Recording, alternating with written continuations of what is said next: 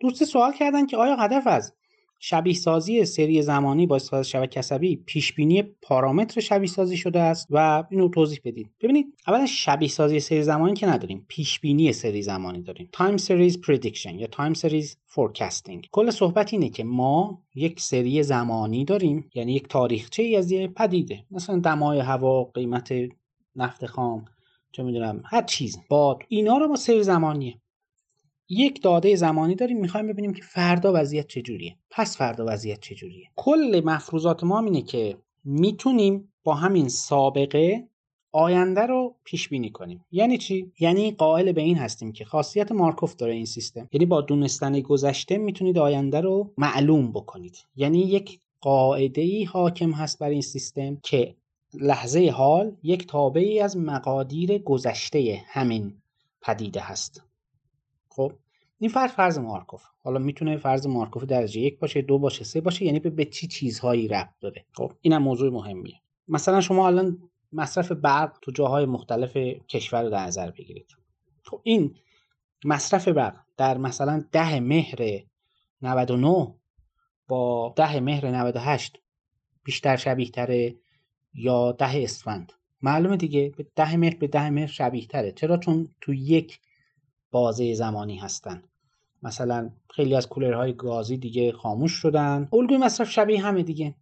خب مثلا تو فروردین همه میرن مسافرت. حالا به شکل کرونا اینا نباشه. خب میرن مسافرت. خب مصرف طبیعتا تو یه سری جاها میاد پایین تو یه سری جاها میره بالا. پس ما می‌دونیم که یک تناوب 365 روزه این وسط وجود داره. یا یه همچین چیزی. آیا تناوب هفتگی هم وجود داره؟ بله.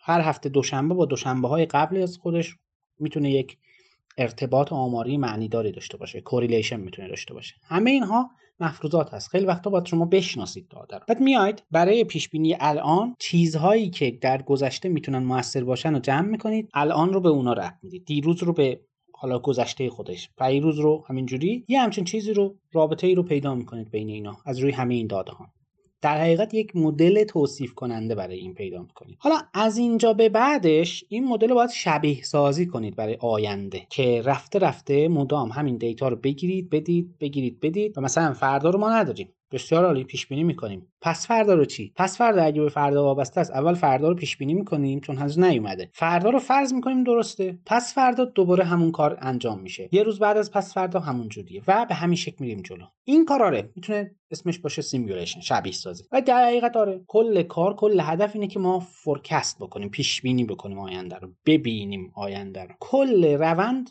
به این صورته. و مفروضات ما روش کار تقریبا برای همه مدل ها و پلتفرم ها مثل همه. حالا یه جا از شما مدلتون خطیه مثلا میرید ARIMA استفاده می‌کنید یه جا از مدلاتون مثلا واریانسی GARCH استفاده می‌کنید یه جا شبکه عصبی یه جا شبکه فازی یه جا روش های دیگه ای هست روش پارامتریک داریم روش نان پارامتریک داریم. یه جا نیاز هست که اصلا قبل از همین کارا داده ها رو یه پردازشی بکنید trend ی seasonality یا فصلی بودنی چیزی اینا رو حذف بکنید. اینا دیگه کارهاییه که تو حوزه پیش بینی و تحلیل سری های زمانی رایج